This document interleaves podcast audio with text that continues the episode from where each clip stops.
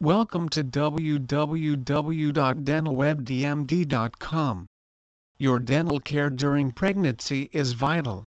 It is extremely important that you continue visiting your dentist and hygienist for regular dental cleanings and exams, and that you continue to brush and floss often. If you develop any signs of dental problems, schedule an appointment with your dentist immediately.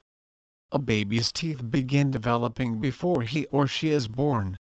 Your oral health during pregnancy can affect the dental development of your child, as well as your child's overall health.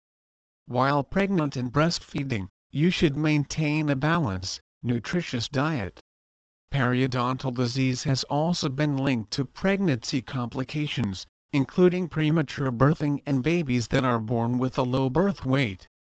Remain attentive to signs of gum disease, and quickly seek treatment if you notice any symptoms of this disease, such as easy bleeding of the gums, gums that are red, swollen, or tender, or changes in the fit of your dental restorations or tooth replacements.